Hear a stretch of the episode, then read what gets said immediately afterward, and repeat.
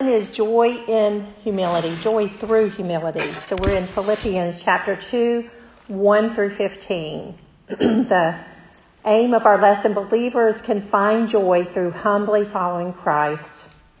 And I want you to catch that last line there. It says, in all circumstances, everything, anything that's happening in your life. Humility. It's a modest, low version, low view of one's own importance. That's a definition, to be modest. That's a that's still a positive word in our culture, although humility isn't one that people necessarily draw, are drawn to. The dictionary accentuates on self-regard being a sense of unworthiness. But in Christian terms, it is our recognition of ourself in relationship to God. It's a freedom from pride. It's a freedom from arrogance. Being humble is to acknowledge you are not God. Isn't that wonderful? And if you don't have to be God, you don't have all that responsibility. And it's to acknowledge that you are not perfect. Although God is perfecting us and growing us in Christ and whittling away at our sin nature, He is not, we are not God. And when we understand that, we can have humility. Being humble is to take responsibility for our shortcomings. It's to be content, and it's having gratitude for helping others succeed. So it becomes part of your nature as you are hum- have humility to want to be a part of growing other people, seeing them pushed forward, and you stay in the background. Proverbs eleven twelve says, when pride comes, then comes disgrace, but with the humble is wisdom. So we spent some time in Ecclesiastes looking at wisdom and in Proverbs looking at wisdom. So it seems that wisdom and humility are a pair, something that we could look for. First Peter chapter five, verse five says, likewise, you who are younger, be subject to the elders. Clothe yourselves, all of you, with humility toward one another. Don't you love that picture? Put that on every day, all of you. Don't leave your head sticking out so that you miss getting that part of you to be humility. Because, you know, that's where some of those thoughts about me being the most important thing on the earth comes from. We want to just clothe ourselves with humility. And don't think of yourselves more highly than you ought to think. So that's from Peter. I think he had gone that road of not understanding exactly his position in some days, and, and Jesus had really taught that to him. So the scripture doesn't seem to be about promoting ourselves. It seems more about promoting Jesus. And so that kind of puts us in the correct place. One of the biggest lies Satan has in our ear is the I that it's all about us, the idea that it's all about us. It's all about myself. And in fact, there's so much written on low self-esteem that the remedies create pridefulness. Oh, you have to put yourself on this pedestal, you have, pedestal, you have to make yourself the best. And, and in the Bible clearly says that we already love ourselves. In fact, Jesus just says, You love. You need to love your neighbor as you love yourself. That's a built-in that we love ourselves. And so our scripture today is one of the best guides in the scripture on humility. And it's one of those non-Western lessons because we get a lot in our culture about be all you can be and be the best at your everything and, you know, promoting yourself. But we get this lesson from Paul who focuses on Jesus.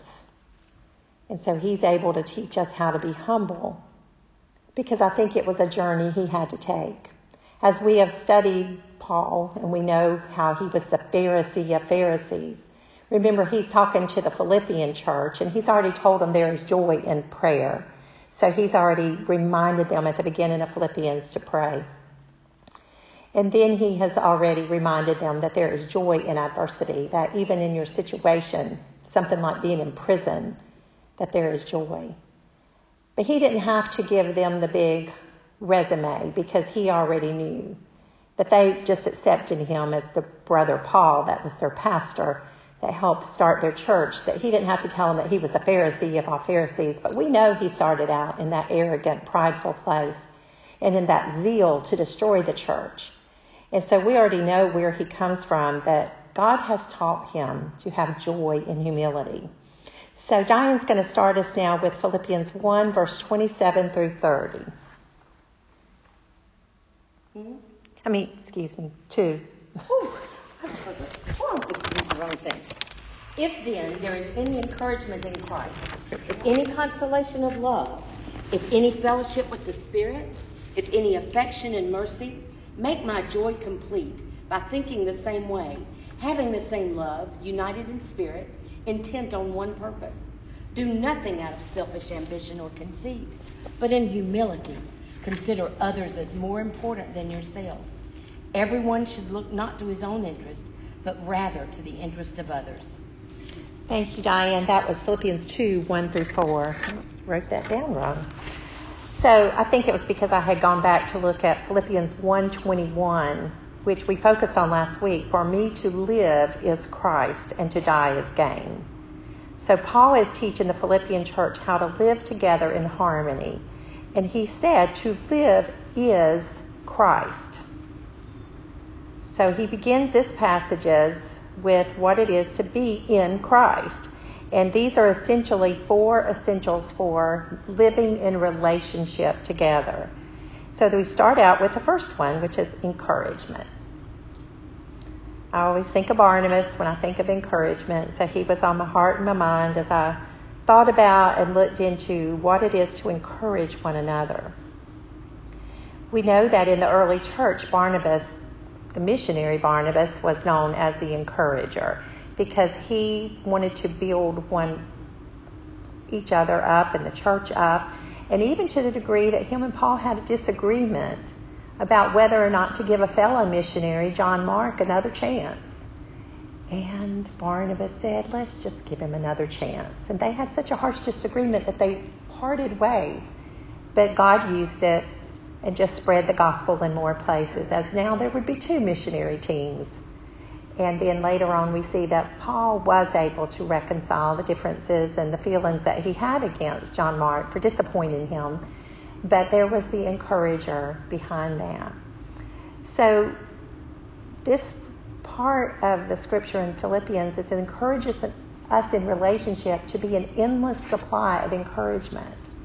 So behind every good thing that you probably ever did in your life, there might have been somebody who was nudging you along. It could have been the Holy Spirit, because he definitely gives us endless supply of encouragement. But it could have been a teacher. It could have been someone that is a friend or a parent. It could have been a lot of different people. I've had uh, the privilege of reconnecting with one of the ministers that married David and I, Larry Sledge. He was a minister of education and youth during the time that I was a young person at this church. And he has reached out to me and to Joyce um, in this time. And I was thinking about him and how he encouraged me as a very quiet, introverted young person to take leadership in the youth group. I really think he changed my life because I had not opened my mouth. And he encouraged me and he put me in front of people and he said, open your mouth. And that began what would become my Sunday school teaching. I started teaching Sunday school at this church when I was sixteen years old from that encouragement. So in relationship to one another, encouragement is part of the essential piece of our relationship, because all of us are going to have those times that we really need to be encouraged. And then he says that there should be a consolation of love of Christ. And Luke two twenty-five titles Jesus as the consolation of Israel. The Holy Spirit consoles, but Jesus is the consolation. So the idea, one of the preachers, Spurgeon, who is a famous theologian, says, is the idea that the Holy Spirit is the physician, but Jesus is the medicine. Jesus is the medicine that gives us a picture of killing off all of that death and gloom and sin in our lives. But the Holy Spirit administering that to us, that medicine, Jesus, as we need it, the consolation of love. So that is a beautiful picture. The cross provided the medicine, and Jesus is the consolation of love. There's comfort that comes from love. I don't know when you think about the word comfort, but when I was cooking for Joyce this week, she had a bad week, and she was very, very ill, just completely in a lot of pain, and I was thinking, what would be comfort food for her? What could I give her that would be comfort food? So I was thinking of things that would be easy to digest, but I was also thinking that, that make you feel like Mama cooked for you. And so we, we love that word comfort. Comfort represents love, and it strengthens us. And that was the idea that Paul is conveying in this passage today, the idea of comfort strengthening us. It helps us. It can even make you brave. So when you're comforted and you, you're sure of your love, then you can be stronger. So it has a lot of connotations of good things. So another essential that was talked about in this passage was the essential of fellowship of the Spirit. The Greek word for fellowship is koinonia. I've said that word to you a few times because whenever I study Philippians, I think of the fellowship. Paul talks a lot about the church as a fellowship, the brethren gathering together.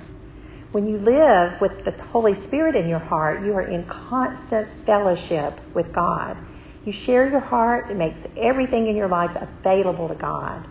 Because you've opened your heart and the Holy Spirit's actually living in your heart, He's aware of everything. He's in the middle of your business. And He can convey into that direction, encouragement, and that spirit of being able to praise God throughout the day and to stay in communion with God. So did the Holy Spirit remind you to pray this week? Maybe He did. Did He put a song in your heart that encouraged or comforted you? Did you suddenly remember a scripture that re- that relayed over and over in your mind? And you were thinking, why is that scripture in my mind? The Holy Spirit was giving you the words you had imparted into your mind. That's what He uses. He uses the pastor's sermon, the scripture that you memorized, that scriptural song of worship that you sang. He will acknowledge you also when you're out in the life that you're leading, that you are actually in the presence of another believer. You know, the scripture tells us that my heart will know that I'm talking to another believer. The Holy Spirit is a very real and present fellowship with us, and then we become in fellowship with one another. Yesterday I had a nudge of the Holy Spirit, and a friend of mine at work had just had a baby. She's a, we call them um, older when they when um, when they have a baby at an older age. So she's a little bit on the older side. So I was thinking about her. I woke up thinking about her, and I couldn't get her off my mind. So I thought I'll just text her and see how she's going. I text her, and she said, "I had to call nine one one last night." So. Honestly, it wasn't that surprising to me because that's happened to me so many times that the Holy Spirit has said, call, reach out, touch, find out what's going on. And then it's been, okay, this is why. So as it turned out, I had to send her back to the hospital because she didn't go when the nine one one people came. But she did need to go to the hospital and to be taken care of. And I said to her, God really loves you. He put you on my heart so that you would talk to somebody who knew that you needed to go to the hospital. And that helped her in the midst of the stress that she's a brand new mother and that she's sick, but her blood pressure was super duper high. And she could have a stroke. And so as she got to the hospital, she was at stroke level last night. So God was in the middle of saving her by putting her in somebody else's mind The Holy Spirit provides that fellowship. So I say that to you just to help you understand that Jesus wants us to be in fellowship with one another, and he wants us to understand that he will direct our path to minister to one another. The next piece of the scripture, kind of at the end, said that there would be affection and mercy in the relationships that we have. I love those words, affection, a sweet, loving affection that we would have. He listed it as given aspects of being in Christ. If you are in Christ, you're going to be affectionate. You're going to be loving. You're also going to have mercy. So you're not going to hold grudges and hold people to the fire. It's going to be part of the Christian loving relationship to one another that you're going to be affectionate and merciful. And you messed up. Okay, you messed up. I love you anyway. And let's fix it. Let's work on our relationships. Let's get this better. Not that we're going to have everything perfect in the church. There's always going to be disagreement. But we're going to pick each other back up because we're going to be merciful. So just like water is wet and fire is hot, Christians love. And they're affectionate and they're merciful. So it's just what happens when we love one another. So then he says, make my joy complete. So I feel like he was saying all of this, reminding them what Christ wants the church to be like at these essential aspects of relationship. And then like a father with his children or a pastor with his congregation, he says, make my joy complete. That will complete my joy. Haven't you been there? Someone you love, you just want to, you want to encourage them, you want them to do good, and you just tell them, just stay on this path. Boy, you're making my joy complete. It's, this is really so special to me that you are on this pathway. Maybe that child that's turned himself around, maybe that friend that's pulling things together from a hard place.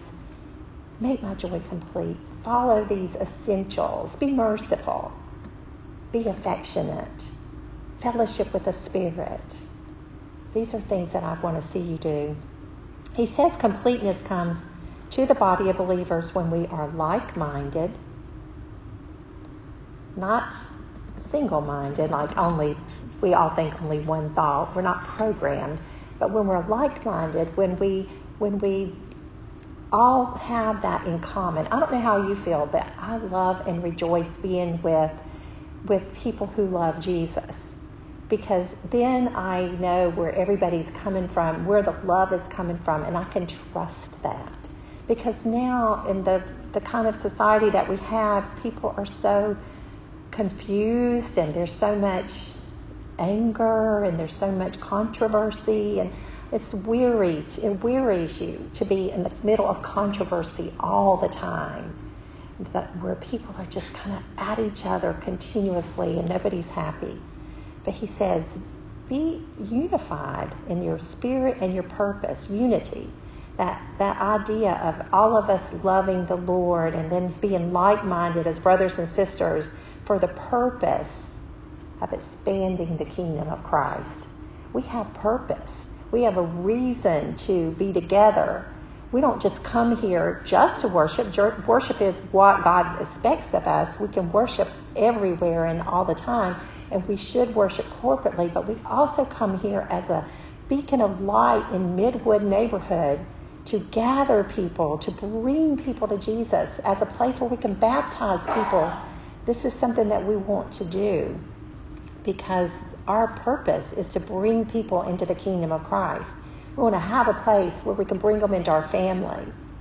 And so unity is achieved, he says, by humility, not by selfish ambition, and not by conceit. Do you ever use that word? He's conceited. All he thinks about or she thinks about is herself. Paul would never want the narcissism of our time. He wanted us to put each other first. He wants the church to be that joy acronym. Jesus first, others second, yourself last. And so he says that we have to be humi- we have to have humility to do that. So the next scripture then is Philippians two, five through eleven. Adopt the same attitude as that of Christ Jesus, who, existing in the form of God, did not consider equality with God as something to be exploited. Instead, he emptied himself by assuming the form of a servant, taking on the likeness of humanity. And he had come as a man. He, and when he had come as a man, he humbled himself by becoming obedient to the point of death, even to death on a cross. For this reason, God highly exalted him and gave him the name that is above every name, so that at the name of Jesus every knee will bow, in heaven and on earth and under the earth, and every tongue will confess that Jesus Christ is Lord, to the glory of God the Father. Thank you. When you read passages like that, you feel like you've come up to the table, and it's richly set, and it's got steak and all of the big deal luxury meals, because there's so much for us to absorb from this banquet that is presented in this scripture. This passage was actually considered as maybe Paul using a hymn that was being done in the church um, as a basis for the theology that he's preaching for us here. It doesn't matter, because First Corinthians thirteen, we know, could have been a beautiful hymn that he wrote. So he could have written this, and then the church later on used it as a hymn. But it's just so eloquent. It's just so beautiful. It's such a picture of how we're to live in relationship to each other. He says, let this mind be in you. Let it. First Corinthians two sixteen says, we have the mind of Christ, but Paul is saying we must choose to let this attitude live in us. So we have the mind of Christ, but he lives in our heart, but we still are owners of our own personalities. So we choose every day to put the armor on. Remember to put the humility on. So we choose it. And the mind that he wants us to understand is Jesus. So the essence of Jesus, everything about Jesus in Christ. We're trying to be in relationship with each other as we're in Christ. And that looks like Jesus, who was fully man and fully God. And so this was all explained in this beautiful passage of how Jesus took on the earthly limitations to save us, to save us, allowing them to give him brutal punishment and death. He was truly a human. But it was humanity added to his deity. So his deity was never removed from him. He accepted the limitations of humanity on his own, and any time he could have changed his mind. And that's what the Garden of Gethsemane was all about, that that was something he could have done, and yet he didn't. He chose to remain in those limitations of humanity, to accept the brutal punishment. He left glory in heaven, and he came so that he could be Emmanuel, God with us, so that he could be our holy high priest, who had been in every circumstance that we ever would be in, who had felt suffering, who had felt betrayal, who had felt joy, who had felt the pain of being a little hungry, of fatigue. He had felt all of the earthly manifestations. He didn't come here rich in the station of life. He came here in the most humble way. So he represents every aspect of humility. And as you read through this scripture, which is so meaty, and you could have many, many sermons. I have in my Bible many, many sermons that Pastor has preached from this scripture. He humbled himself as a man. He was born in a manger as a child. He was born into poverty. He did not choose to come into riches. He humbled himself to the work of a carpenter. He took on the work of this world that is necessary. We have to work in order to have our means of subsistence, that we would be able to have food on our tables. He had taken on that work, and he was providing for his family. After Joseph was dead, death, his father's earthly father's death, he humbled himself to public ministry. So any preacher or person who has gone into the ministry, like Barnabas, knows that there is a time that many of those that call, accept the call to God are very poor and have to struggle and have and have to go through seminary and, and, and go, go through a period of time that things are really dependent on the goodness of other Christians supplying their needs. They really have to learn to trust God. That was his whole life. The whole three years that he was in ministry was movement from one place to another. There was never an accumulation of any kind of means. The friends that he chose were poor. They were um, weak. And he had he actually ended up in weakness, hunger, thirst, and tiredness, obeying the Father. He submitted to death, and it was the most shameful of deaths. Everybody, a Jew would be, this was the worst thing that could happen to a Jewish person. It was also considered such a vile death that the Romans would not crucify a true Roman. So to the cross, Paul makes a point to say that he humbled himself even to the cross, even death on the cross, the most despised death. All of creation, though, will exalt this man who was this humble. So we see that humility is the face of Christ. And our last scripture is Philippians two, twelve through fifteen. Therefore, my dear friends, just as you have always obeyed, so now, not only in my presence, but even more in my absence, work out your own salvation with fear and trembling. For it is God who is working in you both to will and to work according to his good purpose. Do everything without grumbling and arguing, so that you may be blameless and pure, children of God who are faultless in a crooked and perverted generation, among whom you shine like stars in the world. Thank you. So as we finish up our focal passage today, we're working out our salvation, but we're not earning our salvation.